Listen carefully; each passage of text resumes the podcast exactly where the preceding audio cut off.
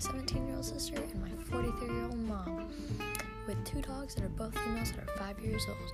My life's not very interesting, but it's pretty chaotic. Actually, it's pretty interesting too. It's pretty chaotic in a feminist female household. No men, absolutely no men.